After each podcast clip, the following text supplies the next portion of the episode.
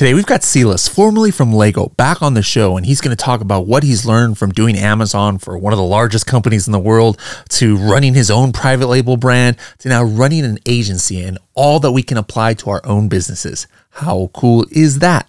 Pretty cool, I think.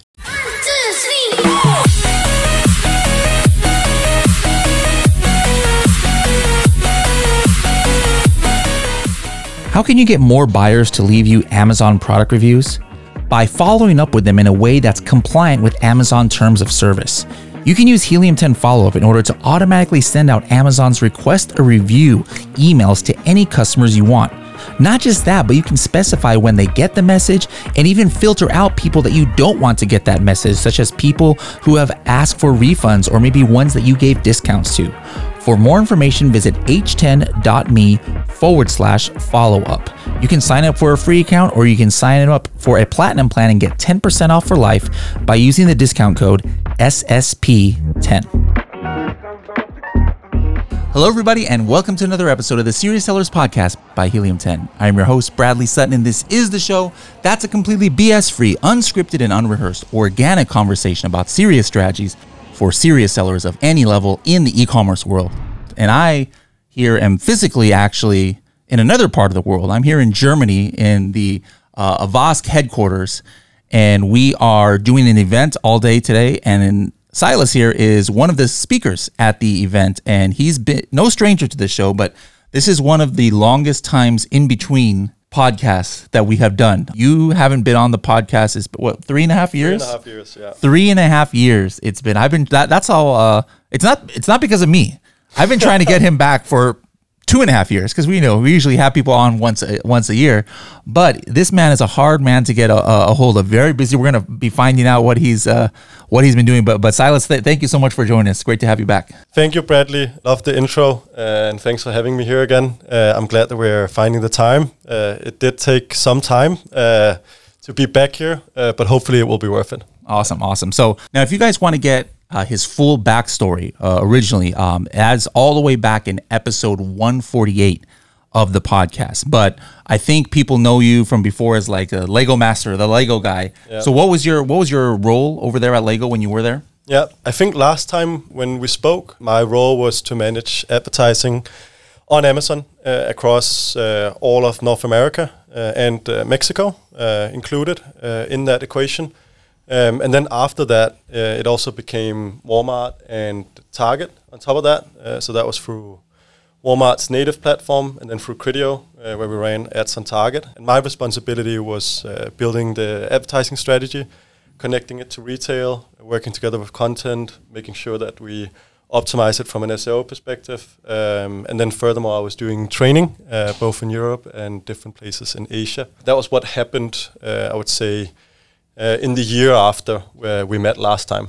Now, one one thing that's interesting is that you know you've been to kind of all sides of the Amazon spectrum. You know, you worked at a huge, you know, billion, multi-billion dollar company, Lego, and you've done private label.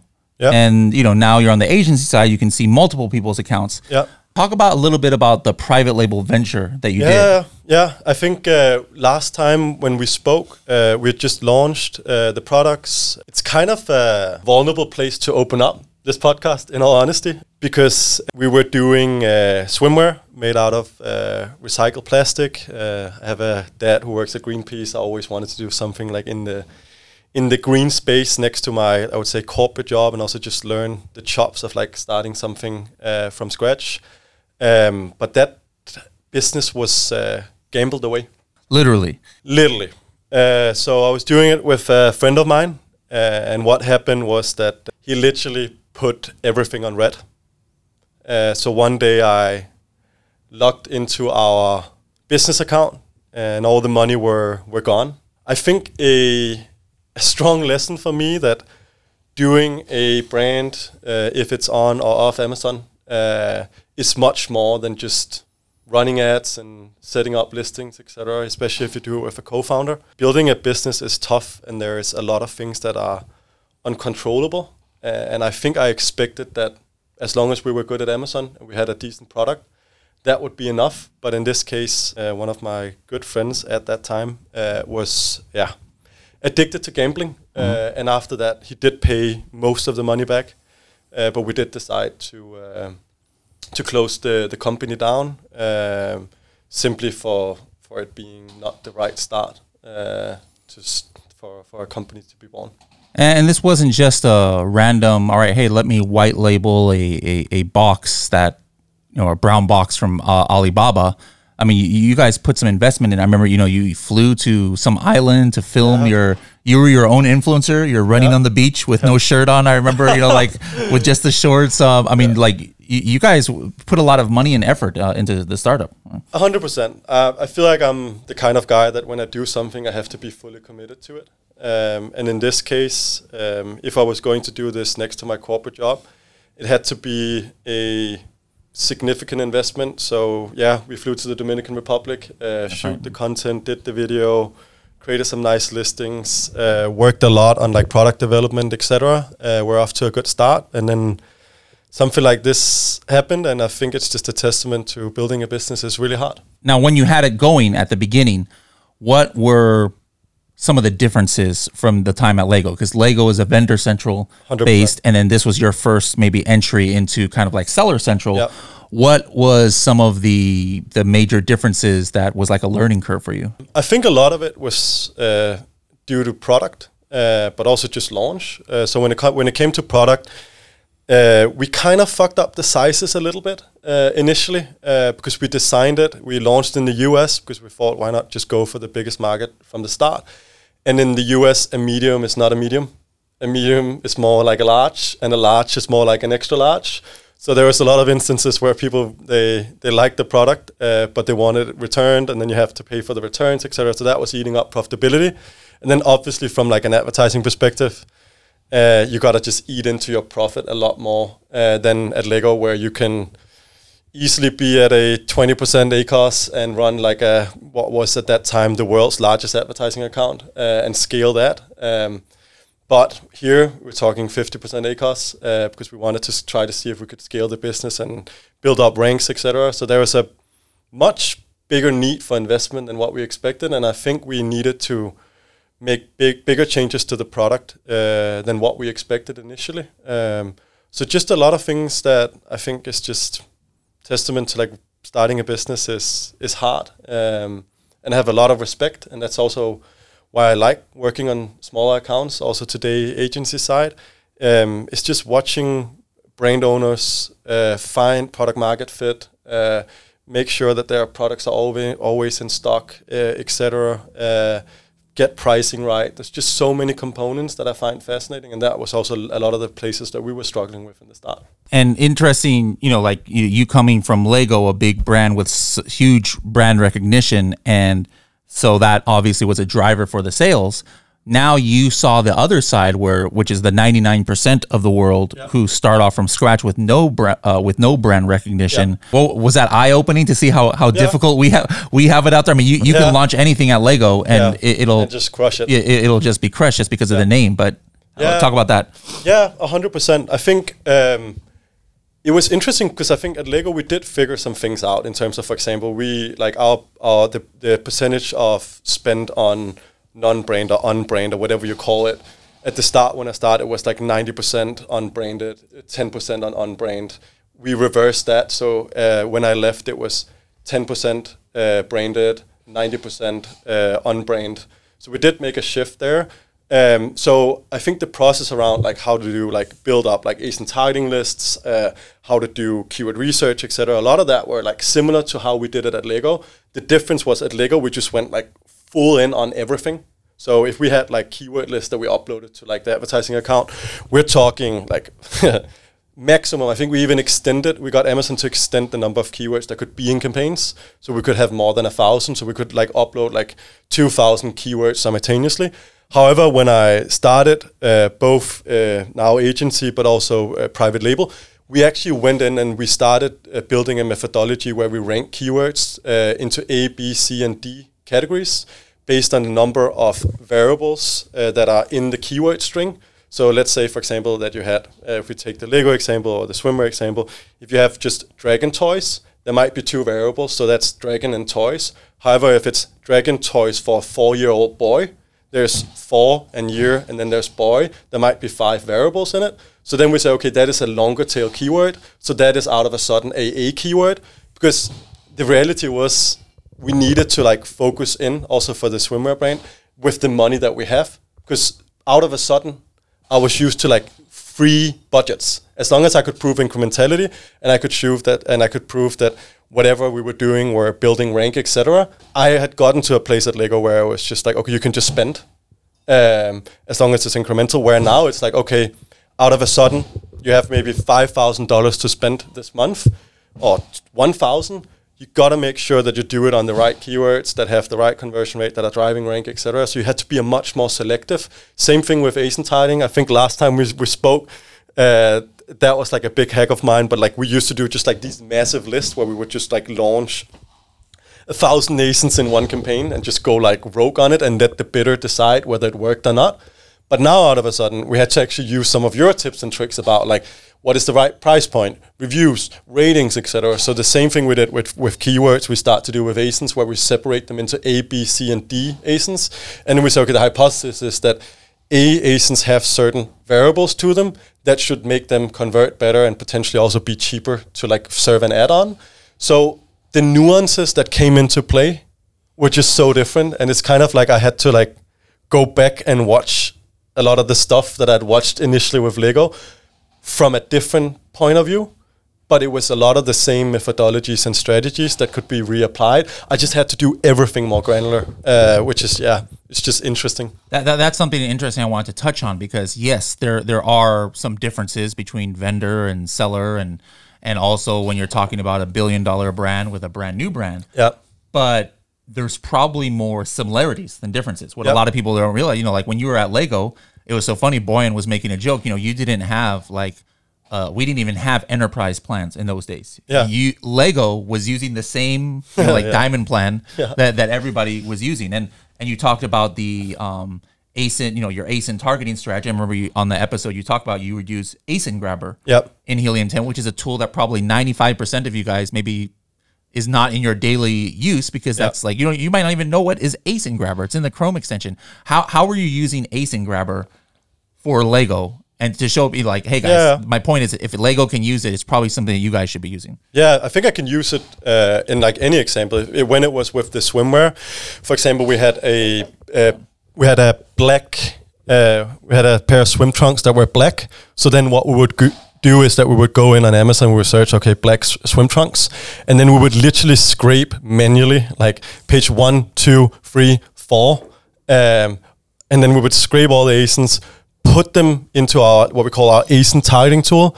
And in there, we would say, okay, these are the ones that we've scraped. They're all black.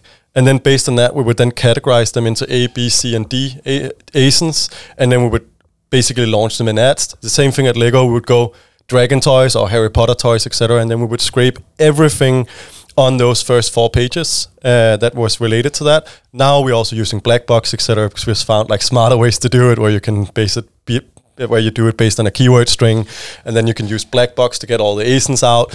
Um, we've also unlocked like an Easter egg with you guys through Cerebro where we can upload like multiple ASINs and and we can get all their keywords. So like we're we're expanding uh, on a lot of the stuff that we we did, but it's just the same. It's just with yeah. more granularity. It's the same tools. It's the same setup.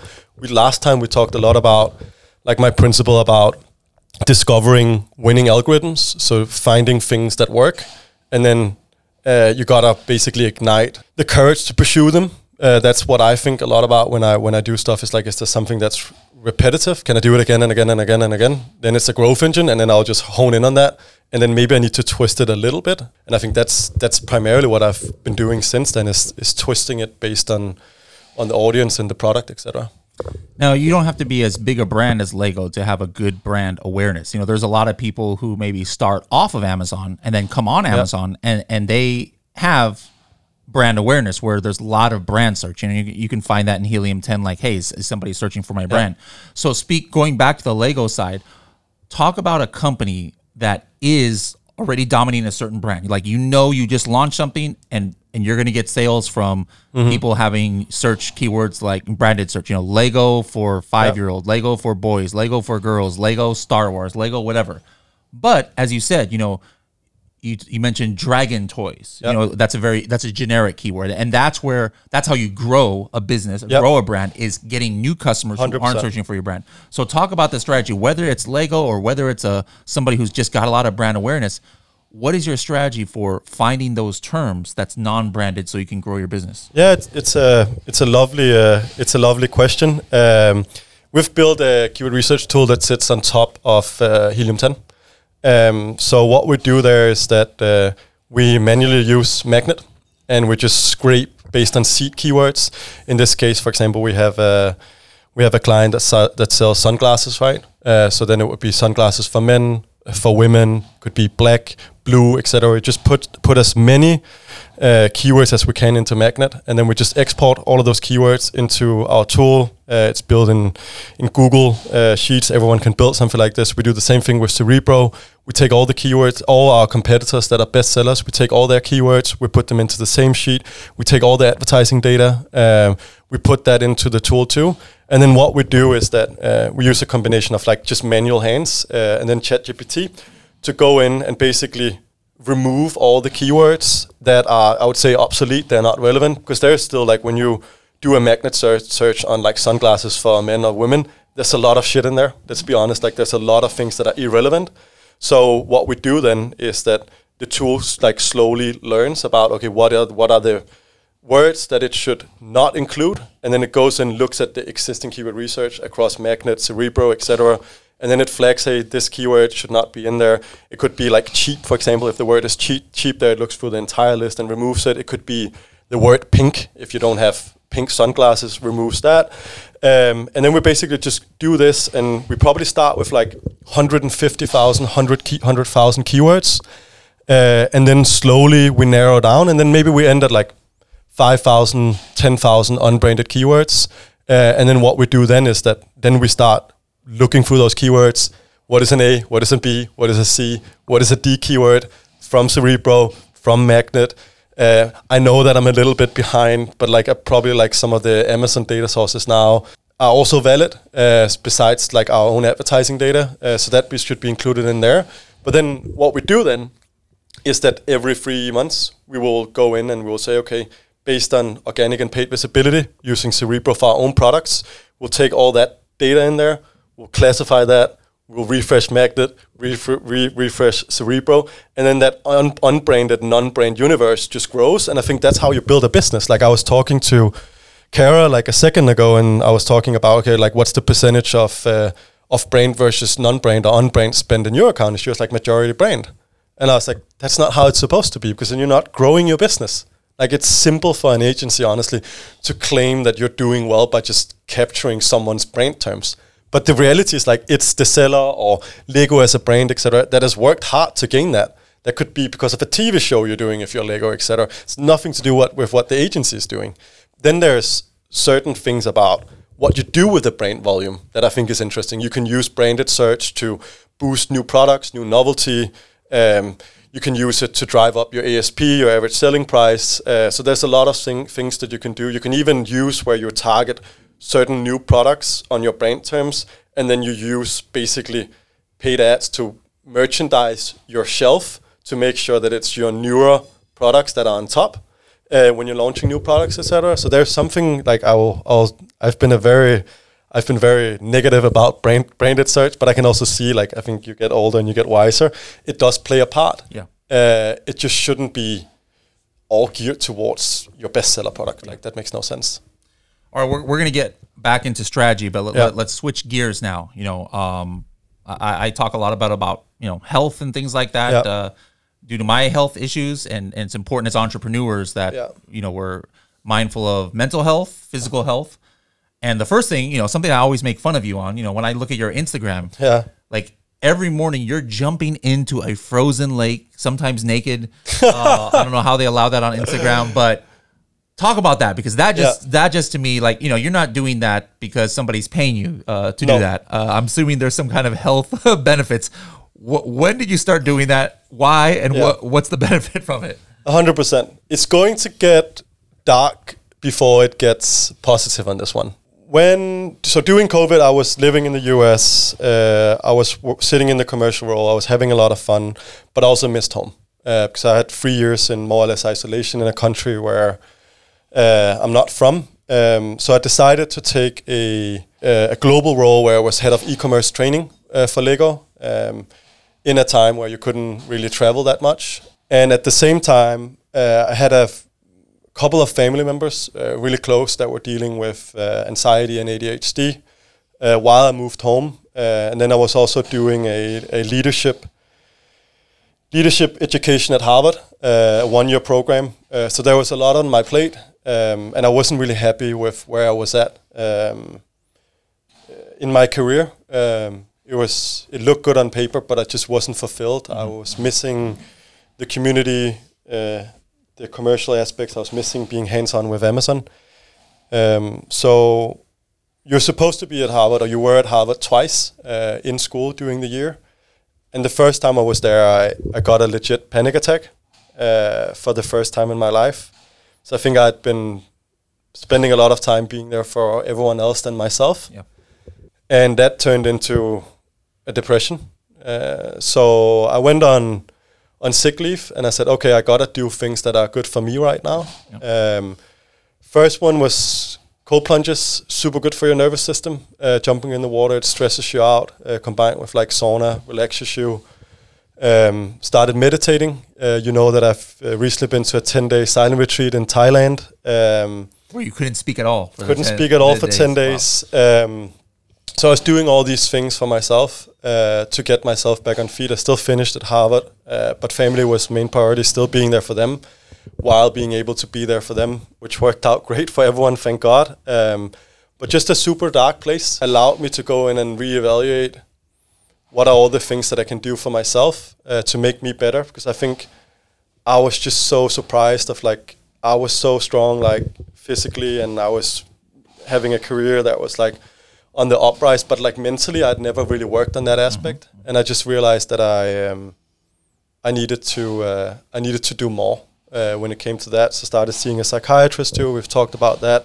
Great value there. Uh, I'd say I've never been better, but I'm still doing it because it's just the best uh, place in the world. At the agency, everyone has access every month to a psychiatrist. Yeah. So that's just a, that's a, just a prerequisite that if you want it, you should get it. Like a coach, I think it has some stigma to it, but you know what? When your head is clear, you just make better decisions. Uh, also from a business perspective. Uh, so yeah, long story, man, uh, and it's uh, it's a little scary to like reflect back on. Um, but taking that time was also what opened up uh, the opportunity for me starting Copenhagen Commerce, which is our our agency um, together with Rasmus. Uh, it's important. I hope you guys have some takeaways there too, because on paper, you might think, man, I would kill to be like, have a high up job in a dream company like Lego. Um, which probably you know a lot of people from Denmark uh, it probably is a dream. You know when, when you're a kid, like oh that would be amazing to work at Lego. I mean anywhere in the world you'd Yeah. want to do that, but don't you know or maybe it's a dream job that your family had for you Yep. or or maybe it's a, a dream brand but at the end of the day you know your personal health your mental health Yep. is important and if you don't find fulfillment Yep. don't let the definition of dream job or or the definition of other people like oh man everybody's going to make fun of me if i leave this because it just that wouldn't make sense to a lot of people no you got to do you first. That's what Yeah. silas did and now he's in a now he's in a good place. Now that kind of brings us to you know when you after you left lego then you started your own agency. Now there's an interesting story right Yeah. about how you that has to actually do with this podcast from what i hear. I haven't heard the whole details yet but i wanted to hear it first just like with you guys how, how did you end up uh, you know uh, partnering with somebody and deciding to start the amazon agency I took time off uh, and I was uh, working out, doing the cold, cold plunge thing, uh, turned vegetarian. That's another story. Like, and I just slowly started feeling better and better, and I could feel my energy come back. Um, and then uh, this guy called Rasmus Dines, who is now my my co-founder, he reached out to me, uh, and he'd reached out to me also a year earlier, and then he reached out again, super persistent, uh, because he'd listened to me on the Serious Seller podcast.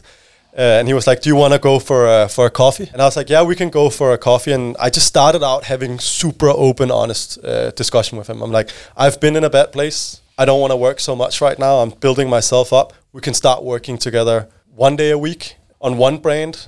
That turned into two day a weeks. That turned into three days. Now we're working together four days a week, And I think it's important to for me to note here we have a four day work week. I'm never going to work five days a week in my life again because the efficiency uh, I have right now and effectiveness uh, when I make decisions is just on a on a different level. So that is the ambition with everything that we do, and then we just got to automate our way to be able to scale. Uh, because I think you can do that nowadays with everything that's happening with technology. Um, but yeah, we, we met through you. Uh, so thank you for that. Uh, I actually brought a I brought a little present here. oh, what's Uh, going on here? Um, so uh, this here is uh, it's a Lego set, of course. Uh, I love we have to it. start where we ended. Uh, it's called the Tranquil Garden uh, because this is it. what I want for you. I want Thank you to uh, look at this and this be your tranquil garden, so that every time when you're stressed, I know you work a lot, Yeah. uh, you fly a lot, you build this set, and then uh, hopefully you sit down. Uh, Take a breath, maybe meditate a little bit, uh, but that it becomes a reminder for you also in your everyday life because you do so much for so many other people um, that I think hopefully this becomes a reminder to do something for yourself and your family. That's awesome, guys. This is going to go once I make it into the background of my my podcast, which is my studio where I work. So this is a going to be a good, and it's like I got the Japanese theme, the Yeah, cherry exactly. blossoms, and and everything. I love it. Thank you so much. You're welcome. I really appreciate that. It's Really from me and Rasmus, of course, because uh, yeah, it's a gift for both of us for, for bringing us together. Uh, and yeah, I mean we have shared shared passion for Japan, right? The two of us. Futures podcast guest. You want to get on my good side? Bring gifts. first, first person to bring a gift on the podcast. I love it. All right, all right. Let's get back to the the strategy uh, as we close the, this out. Now, Yeah. um, now you've been on the the vendor side. You've been on the private label side. Yep. Um, now you're on the agency side, and you get to you know see multiple accounts and see things that work and don't work. Um, what are some of the strategies that you guys are doing that you think are you know somewhat unique? You know, so something maybe a couple of strategies that that you've you know through trial and error Yeah. um, work for you, and that you think maybe our listeners can benefit from. Yeah, we're sitting at a conference, and I just had a conversation with two sellers out there uh, who were both. I don't want to say a little bit complaining about the size of their catalogs that they had so many SKUs right in the catalog. Um, and one of the things that I recommend to every time that we have a new client or I meet someone is to narrow in on fewer SKUs. It sounds quite simple, right? But uh, what we do every time is that if you have a big catalog, A, B, C, and D products. And then A products, they get a special treatment compared to B, C, and D. It could even be if your catalog is massive, you only focus your ad spend on A products. Same thing with from a content perspective. Those are the ones that gets them, get the most love in terms of title, bullet point, backend attributes, etc., descriptions. Uh, so it's just having that focus on fewer products. I think is number one. Um, then, if you can automate your reporting, we have that uh, in Looker automated so that you don't have to like necessarily sit and look uh, at the data and pull Excel spreadsheets, etc. It just saves you so much time if you're capable of doing it and spending time on it. Um, then I think, thirdly, we talked a little bit about it, but I think doing, taking the time to do super solid keyword research from the get go, like get into Magnet, get into Amazon's data sources, get into Cerebro, look through all your competitors' keywords, etc. Understand what those A keywords are. And those A keywords are the only thing that you focus on in the start. Those are the ones that go into your rank campaigns, they go into your manual campaigns, uh, etc. Uh, and that those are the ones that just like where you track everything through. Like a little hack could be for your A products. Uh, every week you use Cerebro every other week. You put in your A product, and then you export all the data for that. You take a spreadsheet uh, in column A. You say this is the date when I pulled the. This is the date of I, that I pulled the data. This is the ASIN. You put in the ASIN that you pulled the data for. Uh, then you make a formula. You can just ask ChatGPT where, based on the paid and organic rank, you say whether you classified uh, the keyword as being on page one, two, three, or four, and then you pull this data in this way uh, every single week for maybe two months when you're running a new test or something like that. You take all the data, you put it into a pivot table, and boom, then you would have an overview in a graph of how many, like your all your page, page one, two, three, four positions across your entire catalog, and you can even put a filter on up in the top, and then you can sort by ASIN, and then you basically have your own visibility tool where you can see your paid and your organic visibility on a weekly level at an ASIN level, and you can use that to take th- all those keywords. If you're ranking on, let's say, page three or two or something like that, put them into a rank campaign. If you feel like they're good, you can take all the keywords while you're on page two, maybe put them in the title, etc. So like building those systems uh, that allows you to scale something consistently, um, and then I mean, finally take care of yourself. I mean that that's the biggest one for me. Is like when you're mentally in a good place, there are like no limits to what you can do. And I often see this like grind mentality, whereas like people they work all the time, twenty four seven, etc., and that becomes like a badge of honor. You know what? It's really cool if you can build something if you work four days a week. And the moment when you put that constraint on yourself, you will think differently about your time. Because like that's just the thing. If you allocate time, you will spend that time. I've spent enough time in corporate, in meetings, etc. Uh, just spending time on things just because you're there for like 40, 50 hours. And then if you have 40 or 50 hours, you're going to spend 40 or 50 hours.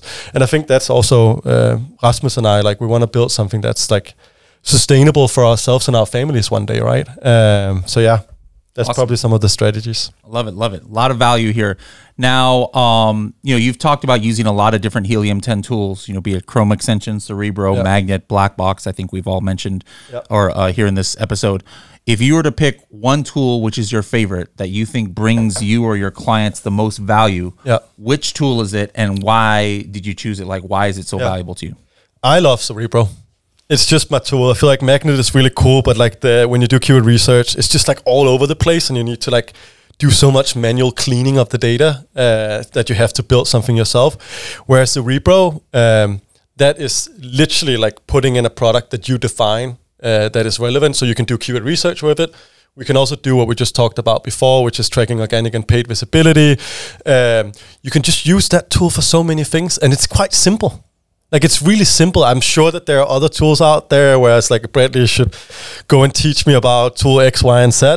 But that tool has just been like a day one for me, and it's it's just a it's it's also just it does a lot of the things that we just needed to do, and it just does it consistently. And then we have unlocked like this Easter egg is kind of like hidden. I probably shouldn't say it, but where you can put in like multiple ASINs at the same time uh, of like competitors uh, through Helium 10. Um, so we can put in like a hundred uh, competitor SKUs and get all their keywords, and then we can use that as like the the point of departure for keyword research, which is just so powerful, right? Uh, so yeah, love that tool. Love it. Well, Silas, thank you so much for joining. Um, you're, you're a perfect example of why I always preach to people to network at events. You know, how I met Silas was not, uh, you know, through Helium 10 per se, like, you know, like on a chat or something like that. We were at a Helium 10 social uh, at a conference and we had like a little party. Yep. You know, he came up to me, we just hit it off, and that was like back in 2019. And now we've, we've, we've been close contacts ever since. So go to conferences, guys, go out of your comfort zone, meet people, build your professional network and you can have like lifelong friendships who Yep. bring you Lego gifts uh, across the world uh, as well. So thank you, Silas, for coming on, and and let's make sure that it doesn't take three and a half years for Yeah. your next uh, episode to I come out. I promise. I promise. It was so nice to be here. Love it.